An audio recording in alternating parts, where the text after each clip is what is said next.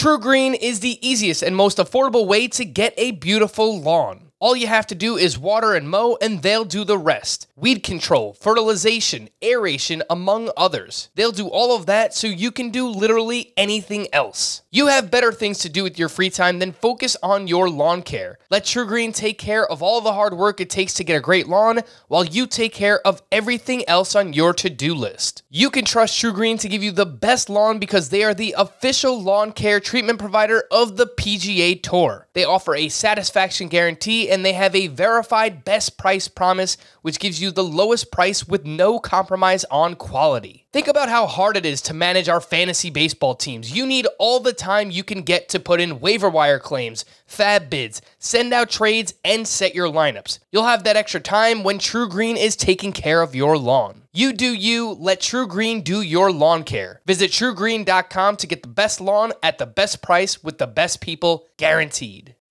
Welcome to the Fantasy Baseball Today podcast from CBS Sports. High drive, center field, hit the wall, grand slam. This is magnificent. Got a fantasy question? Email fantasybaseball at cbsi.com. Get ready to win your league. where fantasy becomes reality. Now, here's Frank, Scott, Chris, and Adam. We are six days into the season and already firing up the worryometer. Welcome into fantasy baseball today. Frank Stampfel joined by Chris Towers. No Scott White getting the Veterans Day off. And Chris, I need you today because I am ready to make some really rash decisions. So Frank, turn off the TV, man. You gotta just like you, you gotta you gotta stop and like just center yourself and like it's just it's I, I think we just saw the second start for like three pitchers. I know, I know, but I, I'm ready to drop like all of my hitters for Nate Lowe, and I, I I don't know if that's a good idea or not. So you're you're gonna have to tell me about Yeah, that. you might have some bad hitters.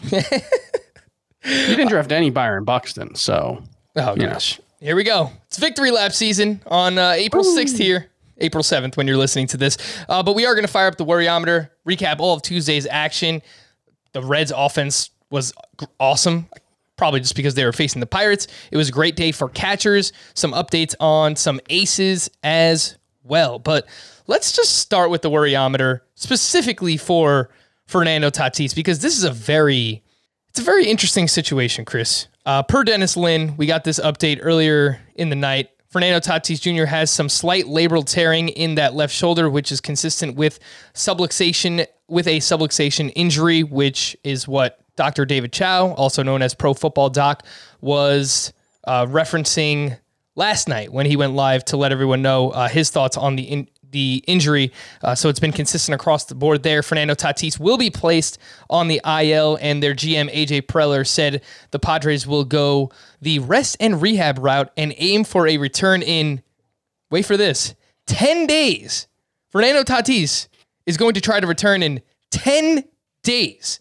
So uh, if he returns in 10 days, Chris, I will eat this hat, this beautiful Texas Rangers hat. I will eat it on the air because there is no chance that you don't Fernando really Tatis, like put that on record. he's not, he's, Chris, if he's not returning in 10 days, I'm just, and if he does, then it, it's, I mean, this organization is maybe the dumbest in baseball. Uh, so your worryometer all around on Fernando Tatis, given everything that we know right now. So this is what uh, the injury has made me think of, and it made me think of Hanley Ramirez, who, um, in his age 23 season, so 2007, he suffered a left shoulder subluxation. Subluxation, I believe it was actually pretty much the same thing as uh, Fernando Tatis. I think he hurt it initially playing defense, and then separated it uh, playing offense, hitting he missed three, four, five, six, four days. Came back. He was hitting 336 with a 389 on base percentage and a 555 slug uh, on July 22nd when he suffered the injury. And he came back five days later, and the rest of the season he hit 325, 381, 573 with 13 homers and 24 stolen bases, a 37 homer, 68 steal pace, uh, which one, Hanley Ramirez was awesome. And two, you know, if you want to be optimistic, well, there you go. It's entirely possible that he is able to play through this injury. Hanley Ramirez had shir- surgery on that shoulder at the end of uh, the 2007 season was ready to go by the start of 2008. And I only thought of that because immediately when I saw it, I thought of Hanley because I know um, that you know he was one of the best players in baseball for about four or five years, and then shoulder injuries really derailed what you know was a Hall of Fame start to a career. But in looking that up, I just didn't realize that he suffered the injury first in 2007 and didn't really seem affected by it until 2011. Um, so maybe it's not as doom and gloom as it initially seemed. Uh, my initial reaction to this was there's no way Fernando Tatis is going to be able to play through this. And if he does, there's no way he's going to be good and there's no way he's going to be, be able to stay healthy. Well, maybe he can. You know, it could be, um, you know, he'll likely wear a brace when he comes back and maybe he can play without further injuring it. Um, and I think there's some logic to the idea that if you think it's going to be a season ending injury, no matter what, if he has surgery, then there's really not any difference between him having it now and him having it in July, where he'd still have five to six months to recover, would be ready for the start of the season. So I think that's probably the way they're looking at it is just let's see if we can put this off. Um, I don't know if that will work, obviously, but I think they're taking a calculated risk and uh, you know, before we knew this, I had moved Fernando Tatis down to uh, number five at shortstop. Or, uh, sorry, number nine at shortstop. Now I'm inclined to move him back up to like sixth. You know, I, I think like rest of season, I think I'd rather have Trea Turner, Trevor Story, Francisco Lindor, Xander Bogaerts, and Corey Seager because they're obviously elite players. Uh, and Tatis you know, could should be better than all of them if he's 100% healthy and plays the rest of the season. But obviously, the risk uh, does make me move him down just a little bit. And that risk that you are referring to is apparently, you know, once you dislocate your shoulder, there's a higher chance of dislocating it again and, and again and again. Yeah. So it's just that's what I'm referring to when I say it. It, it seems like a bad decision f- to just try to have him come back in 10 days and play through it right away. Just give this guy as much time as he needs. I don't know how long that's going to be, but he, the Padres just signed him to a 14 year contract extension. He's pretty important to the organization. So uh, I don't think that they need to rush him back. Like they have enough depth, and, and Trent Grisham is getting ready to return this weekend. So uh, this seems like uh, a pretty bad idea if they are looking to Yeah, I mean- rush him back. They've got three guys who can fill in at shortstop: Young Kim, Jake Cronenworth, and Jurickson Profar. Like that. Part of the the thing that you like about their roster is there is so much flexibility there, and um, you know they should be able to weather this. So you already kind of answered this question, but if you can trade Tatis for, you know, 80 cents on the dollar for what you paid for him, which was a first round pick, and you can get back Xander Bogaerts or Corey Seager, you would do that trade. Yeah, Xander Bogaerts, Corey Seager. I'm looking at the trade values chart, and I'll have to update it again now that we do know. I had moved Tatis down, um, you know, a, a significant amount in the in the initial run. Um, you know, he was a 16 point or dollar player, however you want to put it, and you know, Seager is you know Bogaerts is 30. I, think I'll probably move him back up towards that range. Um, because yeah, I don't think you can value him the same way you did, but there's obviously still a ton of upside. He could still be the best player in fantasy the rest of the season. Um, It's just, or he could one of the biggest play one risks. game. Yeah, like this is. I know I'm always downplaying injury risk. This is what the actual injury risk is. He's Yeah. currently injured with an injury that tends to linger. Yeah. So, um, yeah, I, I would. It would be really hard for me to trade him. It would really be really hard for me to trade for him. Um, but if someone did offer me Xander Bogaerts or Corey Seager or someone like that, I think I would take it. Mm, Not Bo Bichette.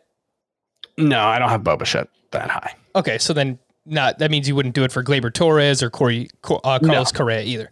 Uh, all right, so that's no, where we're I- at right now on um, on Fernando Tatis. It's just one of the biggest risk rewards because we just don't know. So uh, if you want to play it safe and, and you can acquire some one of those like third or fourth round shortstops for him, it's, it's something that you could look into. Young Kim was in the lineup and batting seventh on Tuesday in place of Fernando Tatis. He is 37% rostered. So if you do play in a deeper league and want to replace Tatis with Kim, I think that that's uh, something that you can look at. We mentioned a few shortstops yesterday. Isiah Kiner-Falefa still out there. He stole his first base of the season on Tuesday.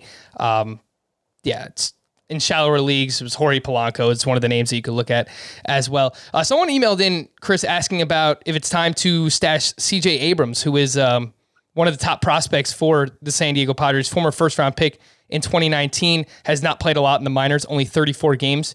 But in those 34 games, 393 batting average, three home runs, 15 steals, had a pretty strong spring as well. CJ Abrams is the name. Would you be looking to stash him in deeper leagues, I guess? Maybe even a keeper league with this? Yeah, keeper league, sure. But I mean, you think like he's not even 21 yet.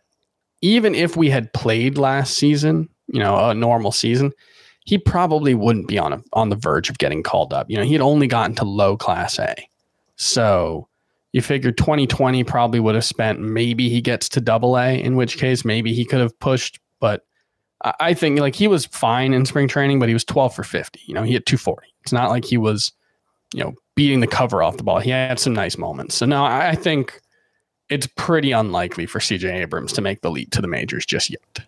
All right, so that's everything basically you need to know about the Fernando Tatis situation, the Padres, CJ Abrams, Ha-Seong Kim.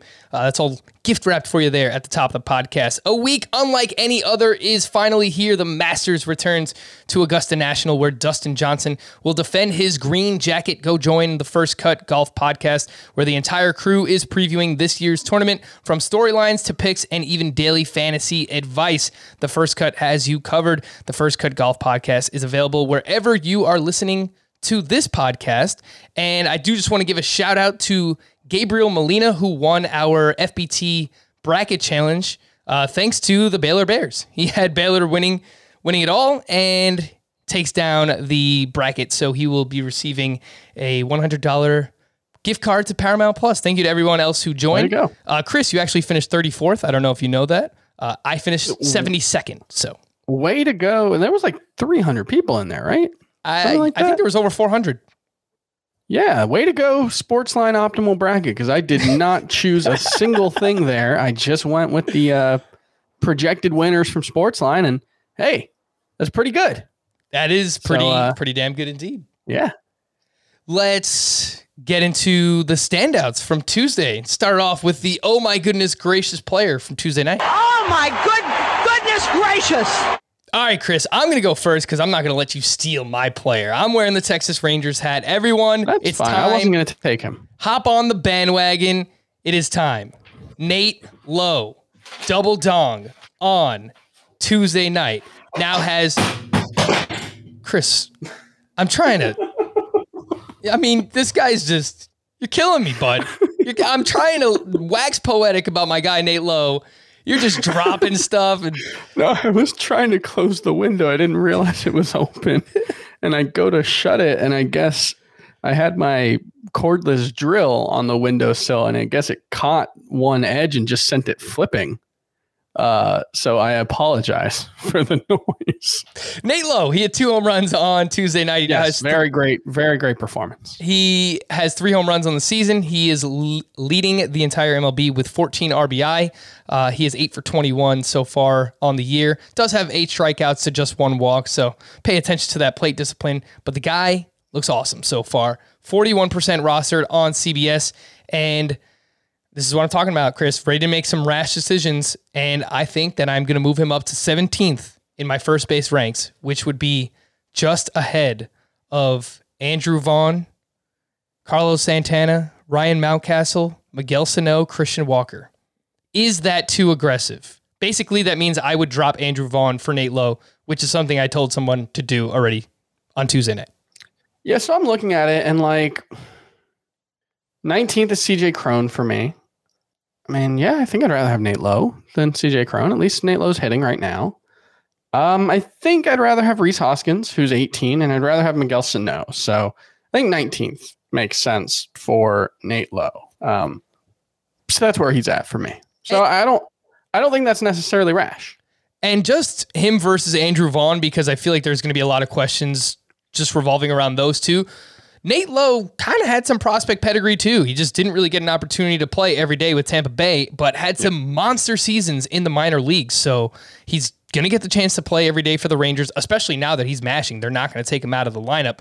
The one thing I will point out, uh, he has not faced the toughest pitchers so far this season. Brad Keller, Mike Minor, Brady Singer, Steven Matz, and Tanner Roark.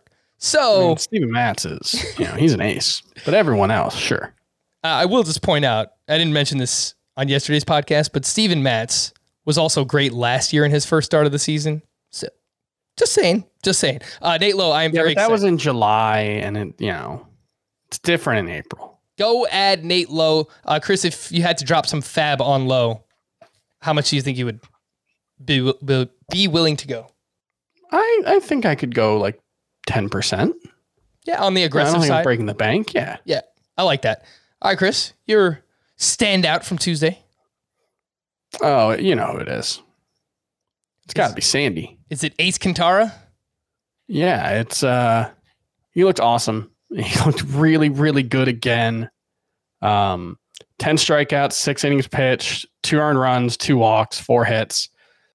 Jorge Alfaro has cost the Marlins starting pitchers over the last two days several runs. Uh, he had a couple of, I don't know if they were pass balls or wild pitches, but they were on him in uh, Monday's game with Trevor with Trevor Rogers.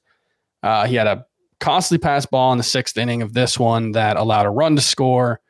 And then on the next play, he didn't catch a throw that could have potentially gotten an out at home plate. So even better than the six innings, two earned runs line makes Sandy Alcantara look. Um, how many? It was uh sorry, 15 swinging strikes, I believe. 14 swinging strikes on 93 pitches, five of them with his four seamer. He was working up in the zone with the four seamer, which was one of the things that we talked about in spring training that he was looking to do to generate more strikeouts and more whiffs. His velocity is up. He's averaging 97.8 miles per hour with his fastball. It's too early to say for sure, but man, it looks like Sandy Alcantara has really figured it out and turned into the pitcher that he needed to become.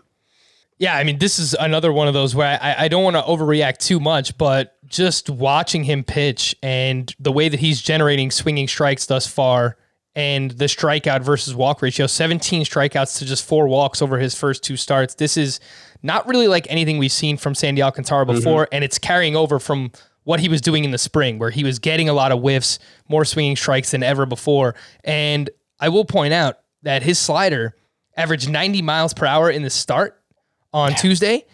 That's 2.7 miles per hour more than last year. I mean, those are sliders, you know, normally DeGrom, he, you know, he's a freak. He's throwing like 90, 92 miles per hour with his slider. Sandy Alcantara is now throwing 90 miles per hour with the slider, 97, 98 with his fastball. So I am, think I'm ready to, to throw him inside the top 25 starting pitchers, Chris. I don't think that's too reactionary. Uh, it's going to be just ahead of names like Chris Paddack for me, Zach Plesac, Kyle Hendricks, Zack Greinke. Is that I moved him to too high? 30. Okay. So uh, not not quite as high, and and it wasn't a far jump from thirty. I think he was thirty three or thirty four. Um, because like I still have Zac Gallen ahead of him. I think he'll be better once he gets back. I I do still have uh, Zack Greinke, Ian Anderson. I have Charlie Morton and Max Fried just ahead of Sandy Alcantara, and, and I think he could jump those guys fairly easily. But for right now, I feel like top thirty is pretty good for for Sandy Alcantara. Um, he's just he's looked like exactly the kind of pitcher that he's always needed to be the first two starts and um you know still doing a pretty good job of limiting hard contact 88.6 mile per hour average exit velocity today um i just think there's a lot to like about what uh, sandy alcantara is doing right now Before we get back into the worryometer, just want to hit some news and notes. We finally found out who was going to be out for the Nationals on Tuesday, which included Josh Bell, Kyle Schwarber, Josh Harrison, Yan Gomes, Alex Avila, Patrick Corbin, Jon Lester, and Brad Hand. So I would say, at least for the rest of this week, uh, all those names are on the COVID IL. They've either tested positive or they're a close contact on the team. Zac Gallen, you mentioned Chris. He is scheduled to pitch on Wednesday at the Diamondbacks alternate site. He threw a 60 pitch simulated game over the weekend last weekend. So it sounds like he's he's getting pretty close. So if you can This is- acqu- if you can acquire Gallen on the cheap, I think you should do it. Yeah, and remember, this was not a pitching injury. You know, this was something that was was suffered while he was swinging a bat, which presumably should make it so that he's not at a significant risk of re-injury, um, and it shouldn't you know impact him too much. I mean, he's already throwing while recovering from it, so um, yeah, my expectations for Zac Gallen are he's still going to be a top fifteen to sixteen starting pitcher when he gets back. James Paxton left his start on Tuesday night with an apparent injury. I haven't seen anything on what that, That injury sucks. is yet, which, yeah, I mean, he was looking awesome in the spring and he was throwing harder and getting the whiffs. And uh, yeah, he just pulled up lame on a pitch that he threw on Tuesday night. So we we will update you that once we once we learn more. But he was back on the bench. I was watching that game, and uh, you know, if he returned to the bench, hopefully That seems not- like a good sign. it's not too serious. Some updates on the Marlins. Elieser Hernandez was sent for an MRI on his right biceps. Uh, he's on the IL, and Garrett Cooper was activated and in the lineup Tuesday for the Marlins. Cody Bellinger was out of the lineup for the Dodgers after getting spiked in his calf and ankle area the night before. He is undergoing tests to see if there is anything further there. Matt Olson was out of the lineup Tuesday as well as he's dealing with a knee, knee contusion that he suffered sliding for a catch on Monday. The- He did have an MRI which showed no structural damage. Lorenzo Cain is day to day with an oblique issue. He was dealing with a quad injury during spring training. Man, Lorenzo Cain, he's getting up there in age. It's going to be hard for him to stay healthy, I think. Uh, the Rays placed Kevin Kiermaier on the 10 day IL with a left quad strain, and this helps Manuel Margot stay in the lineup every single day. And Margot is 51% rostered. He has he had five hits in four games entering Tuesday, uh, and he has seven games next week on the schedule. So if you play in a shallower league uh, and Margot is available, then I would look into him. He had 12 steals in just 47 games last season with Tampa Bay. Joakim Soria Yeah, that's the primary thing you'd want him for, is stolen bases. yeah, for sure. Joakim Soria was placed on the 10 day IL finally with that left calf strain. Chris Devenski and Kevin Ginkel will likely man the back end of the Dodgers. Yeah. I'm I'm watching that game right now. They're up five four in the bottom of the eighth, and it's Taylor Clarke pitching pitching the eighth. So it's could be either Ginkel or Devenski. I don't know uh, how much they've been used, but Stefan Crichton was used in the uh, seventh. So yeah, it, it'll be interesting to see what happens with this game if Taylor Clarke can hold on to the lead. Yeah, we'll update you on that later on in the podcast when we uh when we hit our West Coast update. Danny Jansen was out with a sore knee on Tuesday. Alejandro Kirk started in his place. Tommy La Stella was scratched from the Giants lineup Tuesday with upper back tightness. Maybe that's why he hasn't been playing so much early on here in the season. Former top prospect shortstop Orlando Arcia was traded to the Atlanta Braves in exchange for Chad Sobotka and Patrick Weigel. Just uh, this is, I assume, just some kind of defensive depth. I don't. Yeah, think he, he started playing third base in spring. Uh, he might have played a little bit of second base as well. So, um, you know, I, I definitely think that's just for the for the Braves to get a, a, a middle infielder that they trust. The Yankees acquired Rougned Odor from the Texas Rangers, who will apparently pay the remaining $27 million on his contract. The Yankees sent two prospects to the Rangers in return. exactly what the, the Yankees needed, Chris. More power and strikeouts. I will just say, like, it's unlikely that he plays much. He could be such a good fit for Yankee Stadium. Yeah, just has to put the ball in the uh, air, right? It flies out. Yeah, like he's such a pull heavy guy that it's it's really interesting to see what could happen if he does get the opportunity. But I don't. You're not adding him outside of a very deep league. No, no, you are not. Uh, Alex Cora said that Tanner Houck would be available out of the bullpen on Tuesday night, and he actually pitched out of the bullpen. Eduardo Rodriguez is expected to start against the Orioles later this week. Worryometer Wednesday. If you don't know how this works, 10 is, man, I'm freaking out. I got to figure out what to do with this player. One is, no, I'm not worried at all. And I have a feeling that Chris is going to say one or close to one for a lot of these players because we are five, six days into the season. But I polled the people, the listeners, and I asked who they wanted to hear about. And there are some people freaking out. So let's jump right in. And we already spoke about Fernando Tatis at the top. Rafael Devers, who so far to start his season, he was one, one for 15 with four strikeouts. I didn't update this uh, later on after that game went final. But I will just point out Devers is typically a slow starter. 715 OPS for his career in April, which is by far the lowest of any month that he has played in. So Chris, And he was pretty bad to start last season too. I think the first 23 games he had a sub 600 OPS, and then he was like 900 plus from that point on. I, I don't, I don't think there's any anything here. Uh, zero. zero. Rafael Devers. Rafael Devers is awesome. It's 15. It's 17 plate appearances.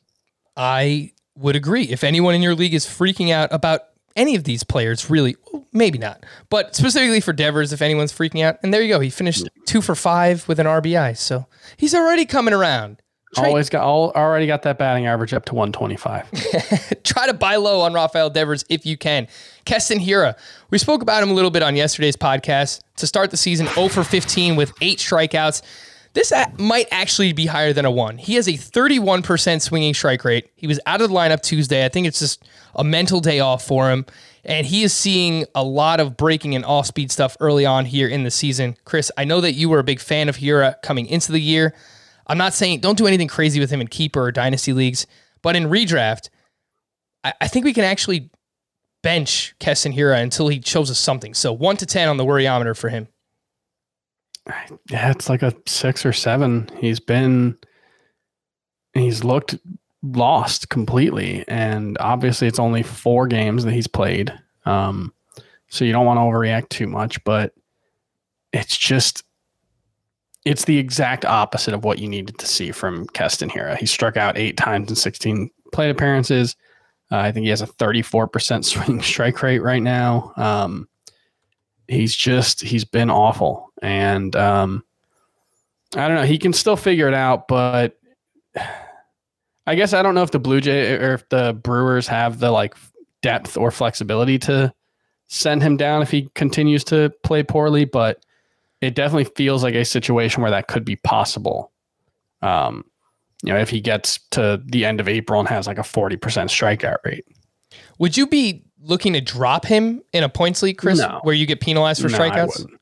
Okay, I wouldn't not yet it's still too early Adam and me have him in in the in our podcast points league, and yeah no I don't- it's too early I'm not actually thinking about it, but I feel like Adam's going to text me one of these days and be like, "We are dropping Keston Hiura," and, and I just won't have any say in the matter. Uh, so yeah, a six. Chris is a little bit worried about him, and I think you probably should be as well. Ozzy Albies, after Tuesday's game, he's 0 for 16 with three strikeouts. Chris, one to ten on the worryometer. Zero. One Just to absolute, ten. just absolute, absolute zero. There's just no, there's nothing to be concerned about with Ozzy Albies right now at all. He's not even striking out that much. I mean, Yeah. he's he's 0 for 16, but he's put the ball in play the other 13 Like, times. you- and You ex- get 13 plate appearance, you get 13 batted balls in play. Sometimes none of them will drop in for hits. Like that's just that is a a mathematical rule. That is how this thing works. And I will point out that entering Tuesday, his expected batting average on Statcast was 363.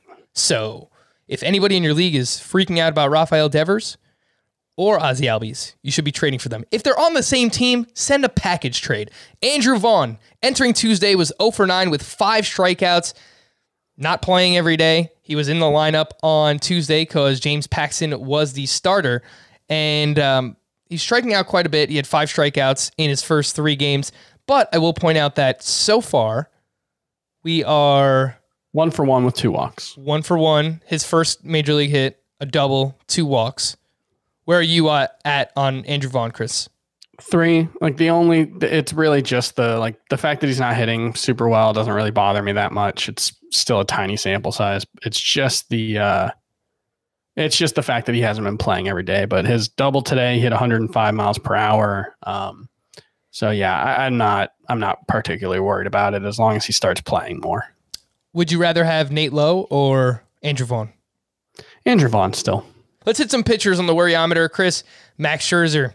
I tried to tell you, bro. I'm just kidding. I, I actually think it worked out okay for him. Uh, six innings. Zero, zero, zero, zero. This was actually an encouraging start. I actually agree with you, and I was not a Max Scherzer fan entering the year. It's his debut. It's only one start, so we'll see where it goes from here. Final line: six innings pitched, five hits. Four of those were solo home runs against In the, the, Atlanta Braves. innings, I believe. Uh, yeah, it was uh, maybe one of them came in the third, but nine strikeouts Yeah. to zero walks, 21 whiffs on 91 pitches, and the velocity was fine. So I actually agree with you. I, I would put him at a, I'll put him at a one, just because Yeah, I mean, it's he supposed to made- be one he to made- 10. He made 91 pitches uh, and like four of them were bad, basically. Like that. That's basically the way to look at this. He had, um, he did give up some other hard contact, but two of them, two of the batted balls over 95 miles per hour were ground out, so you don't really worry about them. Yeah, I, I just think like, I don't know. You're facing Freddie Freeman and Ronald Acuna. Like sometimes if you're not perfect, those guys can hurt you. They're pretty good.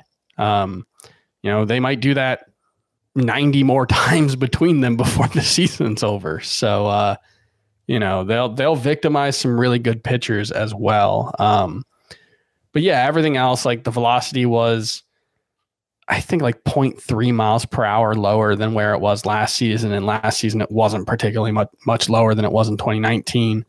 Uh, all of the secondary pitches looked great. Yeah, I don't, I don't see any reason to be worried about Max Scherzer. Like he's not going to give up four home runs every every time out, and he had one hit allowed otherwise. And I will also point out that his catcher was Jonathan Lucroy, who the team literally just picked up. I think it was yesterday because they had no other catchers on the roster. So yeah, he was on the White Sox, I think, and got cut just before the start of before the start of the season. Chris, let's talk about Chris Paddack. We already kind of did, and he's only made one start. He hasn't made another start since, and we, you know we kind of showed some concern over him. But uh, worryometer one to ten on Paddack. It's not a zero. I, Uh, I, I don't want to. You know, I, I would say maybe like a four. I was going to say five. Like, yeah, it's definitely in the like let's watch it because he was you know, so mediocre last season, and the reasons he was so mediocre last season were one he didn't have a, a third pitch that he trusted. And, you know, I think he threw the. I think he actually might have thrown the curveball less often last season than he did as a rookie. Yeah, he did. Um, and the the swing the spin rate on his four seam fastball was down, and uh, he just wasn't. It wasn't an effective pitch for him the way it was as a rookie, and that was all true yesterday. His uh, his changeup was awesome in his first start, and his fastball was not. That's that's gonna be a problem if he um, you know, especially if like he doesn't have the feel for the curveball. We'll see the next few starts, um, but definitely an, a discouraging start from a guy who, you know, sure talked to this offseason as if he had figured out what was wrong last season. hmm And his next start is coming against the Texas Rangers. Chris Paddack is who we're talking about. If you know, uh, they're actually swinging a pretty hot bat. The Texas Rangers are, but I've I've got to see something from him there. I would put it at a five on the worryometer. I will not rule out the possibility of if he continues to struggle this way, he could be demoted to the bullpen and Mackenzie Gore could be in the rotation. I'm not saying anytime soon, but you know, by late April, early May, if we don't see progress with Chris Paddack, that is definitely within the range of outcomes for him. The last one we'll mention, Chris, is Frankie Montas, and we spoke about him a little bit, and a couple of people wanted to hear about Montas a little bit more. Uh, where are you at on him? One to ten on the worryometer. I think again, it's like a three or a four. Um, you know, the one reason I'm less worried about him than Paddack is just he costs a lot less than Paddack. You know, he's probably going 50 to 60 spots later if you drafted him. And so the stakes are a lot lower. But um, you know, the, the biggest issue with Frankie Montas yesterday was just that he was really struggling to locate his splitter and slider, especially. And uh, you know, he only had eight caught swinging, caught looking plus whiffs um, on 40 pitches with those two. That's you know pretty rough. Um, but you know his velocity was actually up. Uh, his spin rate was up on all his pitches. You know, I, there are reasons to think that you know if he had a better feel for his pitches, if he can get there uh, over the next couple of starts, he'll be fine. So, um, wouldn't be looking to drop Frankie Montas. I when I did my rankings update today, I didn't really move him down. He is still 42nd for me at starting pitcher. Before we hit the break, just want to remind everyone that if you are listening to this podcast, you should also be listening to Fantasy Baseball today in five every weekday morning. Scott or Chris and myself, we like to do a basically a Spark Notes version of this podcast. It's a five minute podcast where we get you up to date on all of the biggest information in the world of fantasy baseball. What's going on with Fernando Tatis? Is there any players that you have to be adding? Some bullpen updates as well. So you can download and follow Fantasy Baseball today in five wherever you listen to this podcast. If you're watching on the video side, don't go anywhere. If you are listening on the audio side, we're going to take a quick break. But when we return, we are going to talk about the Big Red Machine, the Cincinnati Sluggers, here on Fantasy Baseball Today. Take your business further with the smart and flexible American Express Business Gold Card. It offers flexible spending capacity that adapts to your business. You can also earn up to $395 in annual statement credits on eligible purchases at select business merchants. That's the powerful backing of American Express. Terms apply. Learn more at americanexpress.com slash business gold card. Passion, drive, and patience. The formula for winning championships is also what keeps your ride or die alive. eBay Motors has everything you need to maintain your vehicle and level it up to peak performance. Superchargers, roof racks, exhaust kits, LED headlights, and more. Whether you're into speed, power, or style, eBay Motors has you covered. With over 122 million parts for your number one ride or die, you'll always find exactly what you're looking for. And with eBay Guaranteed Fit, your part is guaranteed to fit your ride every time or your money back. Because with eBay Motors, you're burning rubber, not cash. With all the parts you need at the prices you want, it's easy to make your car the MVP and bring home huge wins. Keep your ride or die alive at ebaymotors.com. Eligible items only, exclusions apply. So the Cincinnati Reds wind up beating the Pirates 14 to 1. Man, it's going to be a long season for those Pirates, but it could be worth it when they wind up with uh, who is the general? Kumar Rocker, who I think is the Kumar Rocker or uh, or Jack Leiter. Frank Leiter. Jack Leiter? Yeah. They are Yeah, either one of those guys. They're on the same team, right? Yeah. They're on Vanderbilt, which they're on just the same like team. just, it's ridiculous. just yeah, just show up on Sunday if It's- you've got a weekend series with them. Just like Gosh. just all right, we'll see you guys on Sunday. Just you guys got it.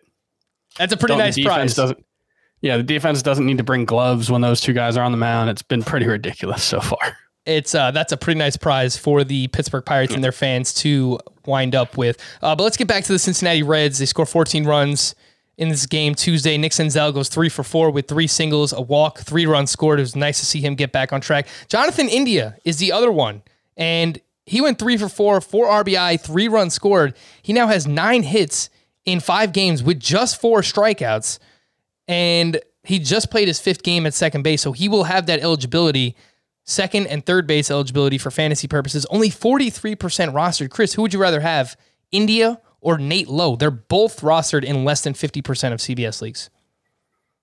Uh I think it's probably Lowe. Um Yeah. But India does have a, you know, perhaps a, a slightly more elusive tra- uh, skill set for fantasy, especially if you're talking about a roto league, because he could be, you know, a 15 stolen base guy with good batting average. Whereas even a good Lowe season, like it's hard for me to see Nate Lowe hitting 275 or much better than that.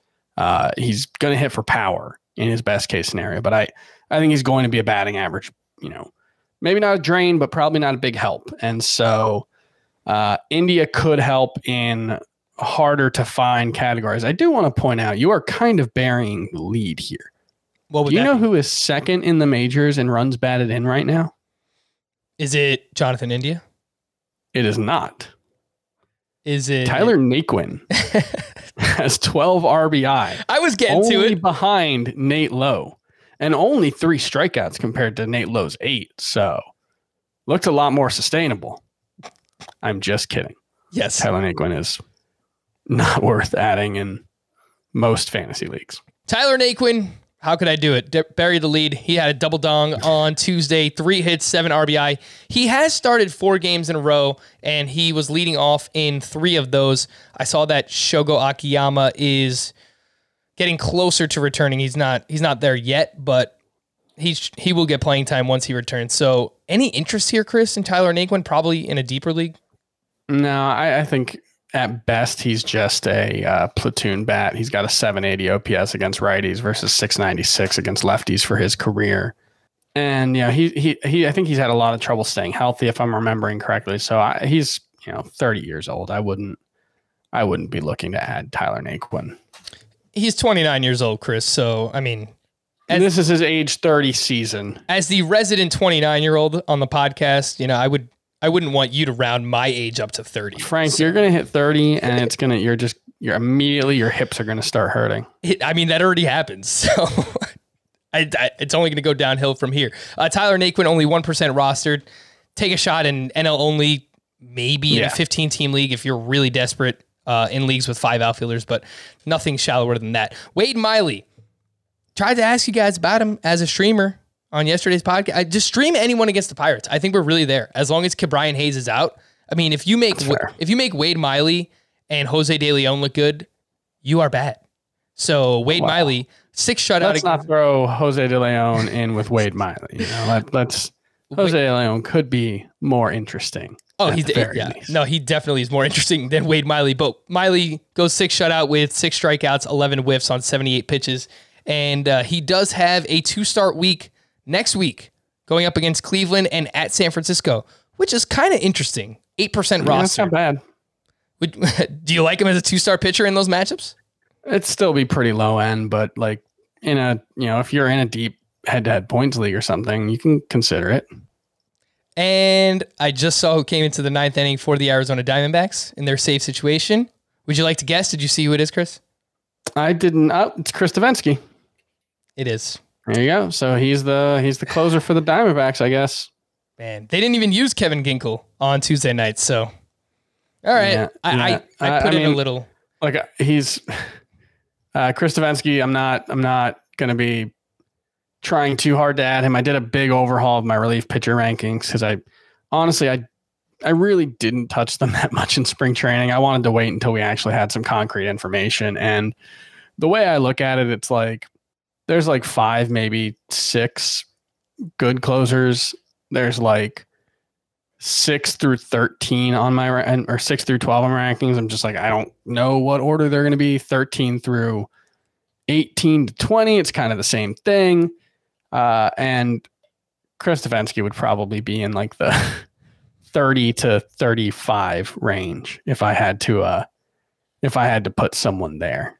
And there's still a chance that he blows it. So it's only a one run game and he's pitching in Coors Field. So we will keep you up to date on that. Mentioned it was a nice day on Tuesday for catcher eligible players. Omar Narvaez, don't look now. He's off to a pretty nice start. Two for three with his second home run of the season. He's batting 500 and was the seventh best catcher in head to head points leagues back in 2019. Again, Omar Narvaez, 39% rostered. Chris, I have Sean Murphy, who is 0 for 8 with five strikeouts so far this year in a one catcher head to head points league. Would you drop Sean Murphy for any of Buster Posey, Omar Narvaez, or Wilson Ramos, who are all available in this league? Uh, so I do have Sean Murphy still ranked higher than those guys, but I'm not sure he necessarily should be. That's another one where it's just kind of like after maybe the top 11, there's just a bunch of guys, but uh, I would be totally willing to drop Sean Murphy for Buster Posey or Wilson Ra- Wilson Ramos. I believe has the most hundred mile per hour bad balls in baseball Look at that. right now. Um, and he always hits the ball hard. It's just he's another one of those guys where it's can he hit the ball in the right direction and with the right altitude. But um, uh, Narvaez is is also always fine. So I, I'd be fine with any of those guys. Christian Vasquez hit a home run and had a stolen base on Tuesday. Sweet and savory, if you will. Uh, in deeper leagues, if you need a second catcher, Willians Astudillo La Tortuga. He's only 10% rostered. He has catcher eligibility, and he started at third base. He went two for four with an RBI. And I'll point out, this was my concern with Mitch Garver, is that he has started just two of five games to open the season. He did have a pinch hit appearance on Tuesday, but not going to get it done, especially in a points league where you need volume. It's, that's you know not looking great there for Mitch Garver. Dom Nunez hit his second home run of the season for the Colorado Rockies. He has started three of the last four games, and each of their games against right-handed pitching. Dom Nunez only seven percent rostered. Tucker Barnhart, part of that Reds onslaught, went three for four, three RBI. Two runs scored. He is 9% rostered and has started four of five games. Chris, if you wanted to take a shot on a second catcher in a deeper league, Astudillo, Dom Nunez, Tucker Barnhart. Which one do you like most? Uh, I think it's Nunez. Um, you know, I I think he's actually a decent hitter. His his career numbers are pretty good. Um, and if he's going to play every day against righties and he's going to play half his games at Coors Field, that's probably going to be pretty good. You know, he doesn't need to be great to be good. Let's recap the rest of Tuesday's action and just aces being aces. Not really much to see here. Gerrit Cole seven shutout with 13 strikeouts to zero walks, 27 whiffs on 97 pitches with Kyle Higashioka as his catcher. So I don't know that that actually matters, but last year with Gary Sanchez as his catcher, Gerrit Cole had a 3.91 ERA in eight starts with Kyle Higashioka, including the postseason seven starts, a 1.80 ERA. So I think Cole might just be better with Higashioka. Uh, Tyler Glass. It was a real mistake for Gary Sanchez not to catch Gerrit Cole when he was playing the Orioles. I think he really should have rethought that one. That was bad game planning by Gary Sanchez. I- 27 whiffs, Chris, on 97 pitches. I mean, Yeah, You don't see that That's every really day. good, man. Gerrit Cole's awesome. I, I, I know. I'm just, I, I think he might actually be better with, with Higashioka calling the game for him. So Maybe I don't know. Tyler Glass It's now. Gerrit Cole. Tyler Glasnow was out the Red Sox. Six innings, one earned run, nine strikeouts, just two walks, 14 whiffs on 97 pitches. And he threw that slider, slider cutter hybrid 34 times. He threw his curveball 10 times. So Tyler Glasnow is now up to 15 strikeouts to just two walks in his first two starts. If he could just stay healthy, man, Tyler Glasnow 100% could be taking that next step right before our eyes. And I did add. I did move him up to 15th that starting pitcher. Yeah, So, I think it makes think it sense. like 19th before. Uh, someone who I was not very excited about entering this season, admittedly, Dylan Bundy went up against the Astros on Tuesday, six innings of two run ball with 10 strikeouts to just two walks. And his fastball velocity was up 2.9 miles per hour to 92.9 miles per hour. Uh, last year, that was at 90. So look, if Dylan Bundy throwing 92, 93, and he's getting whiffs on his slider, he had 15 whiffs total on 102 pitches. I, I just saw what you saw, Chris. Um, Yeah. uh, I will point out, like the swinging strikes for Dylan Bundy against the Astros, they entered this game with a third lowest swinging strike rate in baseball. They make a lot of contact. So, look, if Dylan Bundy's throwing 92, 93, Chris, I, I think that there there's a chance that he he makes me look foolish. Yeah, I mean, same. I was pretty skeptical of him. He was outside of my top 35 at starting pitcher, I believe. Um, and his velocity was up in this one. So I think that's a pretty good sign as well. He's actually got whiffs with all four of the pitches, not including the sinker, which will, yeah, throw that one out. Yeah, I don't know. I, I'm fully ready to be wrong about Dylan Bundy for sure. Uh, any excitement for Dane Dunning, who made his Rangers debut? Chris, five innings pitched, one earned run, six strikeouts to just zero walks. There's not nothing there. He's 24% rostered. Yeah, I with a two start week coming up against Baltimore and Tampa Bay, I actually think in a head to head points league, like he's a worthwhile streamer. Uh, he would definitely be behind all those guys we talked about yesterday with Carlos Rodon and Trevor Rogers and Steven Matz and you know you Yusei Kikuchi from a couple of days earlier. Uh, he would definitely be behind all those guys, but um, you know he's he's worth a look in a points league probably. Dunning is only 24% rostered. I will point out that he threw a sinker 71% of the time in this start, which is not very exciting because he throws it like 91 miles per hour. I know last year Scott and I wanted him to keep throwing his uh, his curve slider pitch more, and he didn't really do that much in his debut. Ryan McMahon had a triple dong on Tuesday. And speaking of the Rockies, Sam Hilliard just went yard off of Chris Devenski, who blows the save. Maybe Yep. Maybe it will be Kevin Ginkel next time out. I hope somebody. I hope. I hope nobody stopped listening when I said Devenski's the Diamondbacks closer seven minutes ago. That's the last thing that they hear, right? Uh, just a few other things that happened on Tuesday. Casey Mize up against the Minnesota Twins. He wasn't great. Four innings pitched, one run, uh, one earned run, four strikeouts. Didn't get a lot of whiffs, but the velocity was up, Chris, which is something I know that we were paying close attention to for Casey Mize. Where does he rank among that group of lefties we've talked a lot about recently? Rodon, Trevor Rogers, and Steven Matz. Right around them. I, I currently have all five of those guys. Yusei Kikuchi was part of that group too, right? I didn't mention him, but Well, he should be in there. Uh, yeah, I've got so in a row. I've got Zach Eflin, Yusei Kikuchi, Carlos Rodon, Trevor Rogers, Steven Matz, and Casey Mize. So he is at the bottom of that group, but you know I think he's probably arguably the most talented of that group. Um, you know he's done a he did a good job of limiting hard contact today. It's just he didn't have the whiffs, and I'm not sure what what's about that, uh, what's up with that. Um, you know, he wasn't a he wasn't as much of a strikeout guy in the minors as you would you would have thought. Uh, but man, he's so talented, and the fact that the raw stuff is there now, it, it's it'd be hard to go away from him.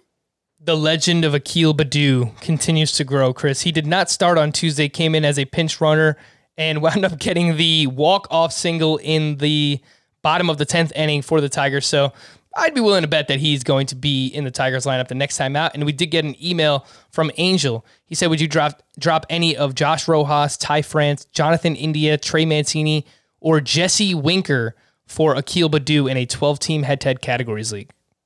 I don't think I would. Maybe Josh Rojas, but you're kind of hoping for the same thing from them. You're kind of hoping that uh, they figure it out and can provide, you know, a little bit of pop and some speed.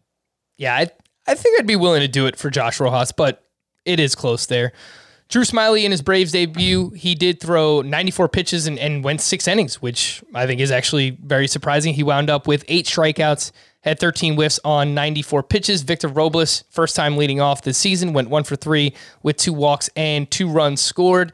Jared Walsh did not get the start the first two games of the season for the Angels, but he now has seven hits over his last four games, and he started in right field on Tuesday. So it's nice to see if you have Jared Walsh that the Angels are trying to find ways to get him in the lineup. Freddie Peralta, let's talk about him at the Cubs on Tuesday. Five shutout, one hit, eight strikeouts, 17 whiffs on 91 pitches, but he basically only threw two pitches in this start, Chris. So what did you think about this one from Freddie Peralta? His first start of the season, actually. This is this is the Freddie Peralta experience. I feel like if you were you were to uh, you know ask for the platonic ideal of a Freddie Peralta start, it would probably be what was it? Eight strikeouts, four walks in in five innings. Yes. Yeah, that sounds about like what Freddie Peralta would do. He is impossible to hit. He has one strikeout or one hit allowed, uh, but he, you know, has some command problems. He's really, really talented. You know, it was weird that he didn't really, you know, throw anything but the four seamer and curveball, and I think he's probably going to have to introduce that, you know, that slider or the changeup that he's worked on at some point. But uh, you should keep him around in a head-to-head points league for sure with his spark uh, eligibility. Let's just update some people on some bullpen stuff that happened on Tuesday for the Tigers. Bryan Garcia pitched in the fifth inning with Gregory Soto in the ninth and the tenth. Uh, Gregory Soto did escape some trouble in the tenth inning and, and wound up getting the save there for the Tigers. The Atlanta Braves, Will Smith was in the bottom of the ninth with the game tied. He gave up a single, a hit by pitch, and a walk-off single to Juan Soto. Will Smith takes the loss there. The Angels not the best start to the season for uh, my guy, Raisel Iglesias, who entered with the game tied and he allowed two runs on three hits. He is so bad in non save situations, Chris. I don't know. It's got to be a mental thing for Raisel Iglesias because I just I have no explanation for it. It's strange, yeah. It's very weird. For the Astros, Ryan Pressly pitched in the eighth and the ninth inning. He wound up getting the win there. Your boy, Alex Reyes, picks up his second save. He recorded four outs with one strikeout, and uh, Giovanni Gallo, Gallegos pitched in the seventh. Alex Reyes is still just 55% rostered. Let's get that number. Let's get that number yeah, up. He's, he's, I moved him up to RP 13, which is Ooh. right after Craig Kimbrel, which is basically, that's the end of a tier. That's the, the Kimbrel is like the end of the, like, I think they're good and I know they're the closer. Uh, and I think Alex Reyes is right on the borderline, right there with like Matt Barnes. And I think Scott would disagree, but I have Jordan Romano 15th. Um, so, yeah. Uh, for the Tampa Bay Rays, it looks like Diego Castillo is just their closer. Mind you, this could change in the blink of an eye with the Tampa Bay Rays, but he did allow a game tying home run in the ninth inning to Christian Vasquez on an 0 2 pitch, which that is, of all the things That's that annoy, uh, annoy me in baseball, when a pitcher gives up a home run on an 0 2 pitch, that is Top, I mean, come on. Top not line. scoring, bases loaded, no outs is way more annoying. That's that. Yeah, that's. I think the Yankees did that. They did that on one Tuesday. time earlier this season, and they already they did that on Tuesday again too. Yeah, I think the Marlins did it today. Dean Kremer struck out the the side with the bases loaded uh, against the Yankees on Tuesday. Just, how how you can't uh, just you can't just assume you're gonna score off Dean Kremer. for the Texas Rangers, Ian Kennedy had a one two three ninth inning for the save. Uh, with them up three runs. Matt Bush allowed a run in the eighth. Ian Kennedy is still just 33% rostered. Yep. He's not great, but it looks like he is the guy for now. Uh, let's get people a little caught up on what is going on on the West Coast as of now, which is 12:45 p.m. Uh, a.m. Eastern time.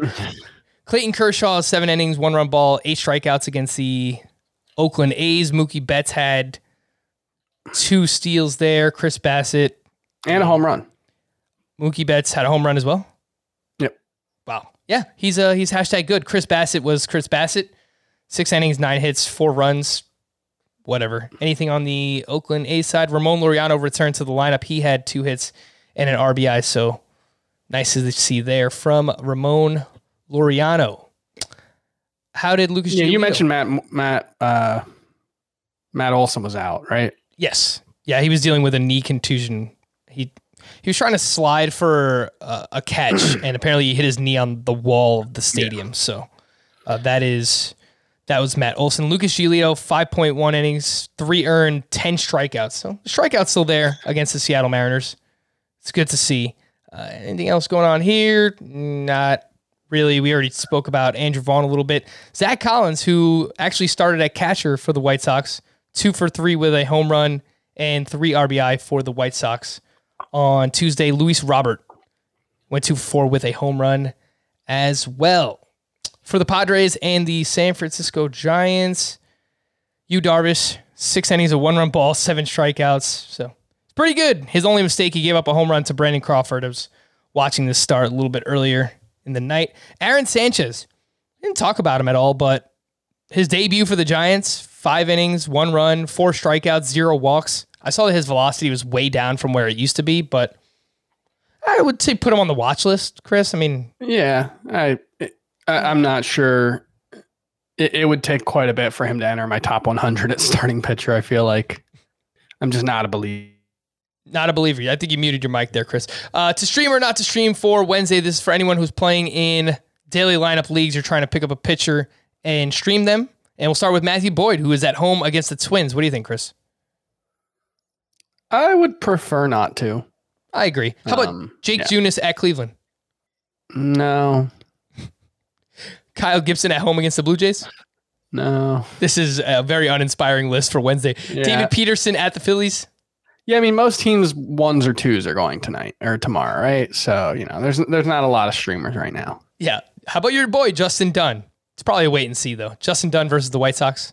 Definitely a wait and see. I I'm encouraged by the velocity jump in spring, but he still struggled with his uh commands. So you know, I'll want to see a couple starts from him.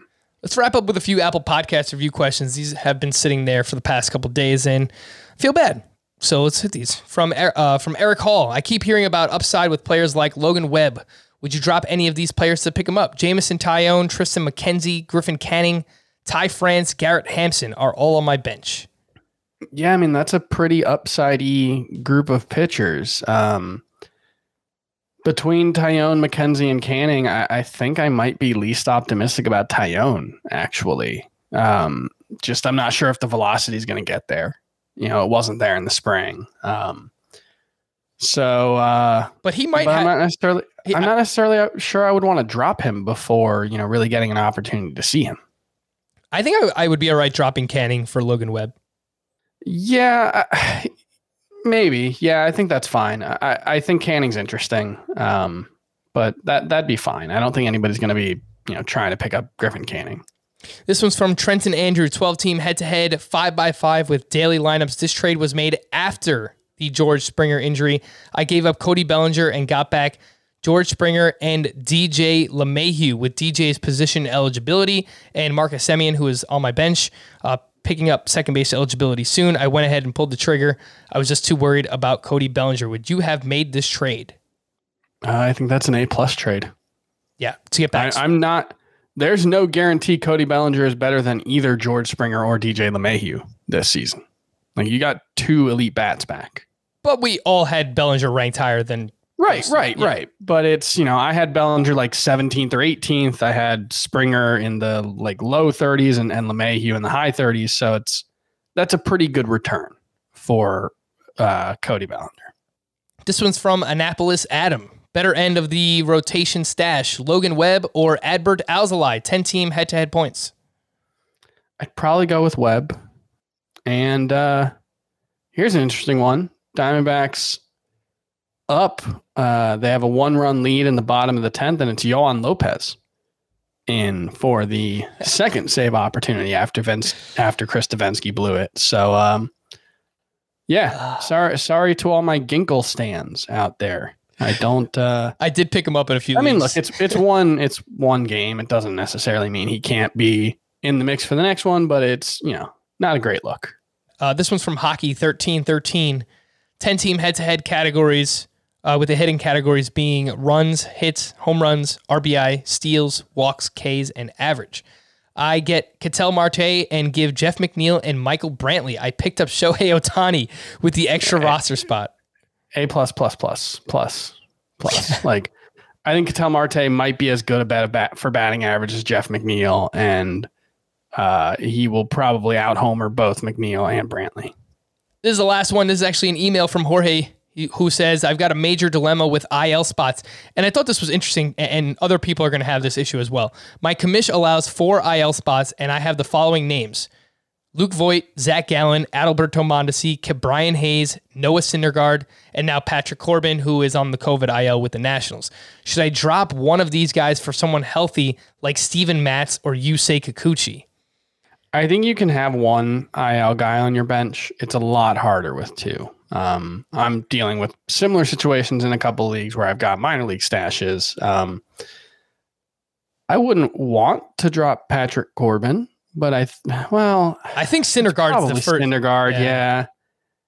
yeah. Um, yeah, I think I would drop Syndergaard for Kikuchi.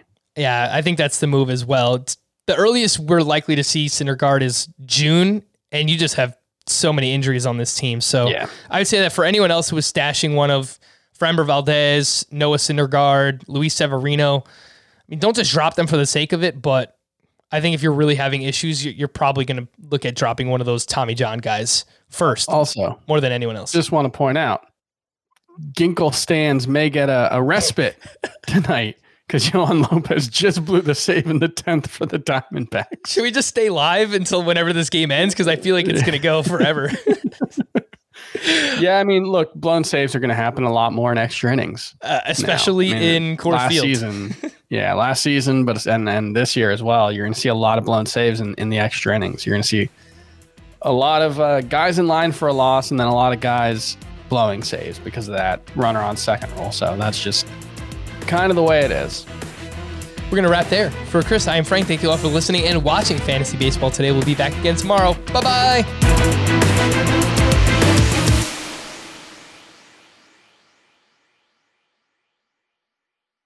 If you've ever been in the market for a new home, you know home shopping can be a lot. There's so much you don't know and so much you need to know. What are the neighborhoods like? What are the schools like? Who is the agent who knows the listing or neighborhood best? And why can't all this information just be in one place? Well, now it is on homes.com. As somebody who's been through this, I can tell you these features are so, so incredibly valuable. They've got comprehensive neighborhood guides and detailed reports about local schools, and their agent directory helps you see the agent's current listings and sales history. The area you live in is just as important as the house itself. You can get to know a neighborhood without ever setting foot in it. Say you're a really active person. You could find out about the nearest parks. Do they have a baseball field? Maybe you want to join a softball league like Chris and I play in. Also, Homes.com collaboration tools makes it easier than ever to share all this information with your family. It's a whole cul-de-sac of home shopping information all at your fingertips. Homes.com. We've done your homework.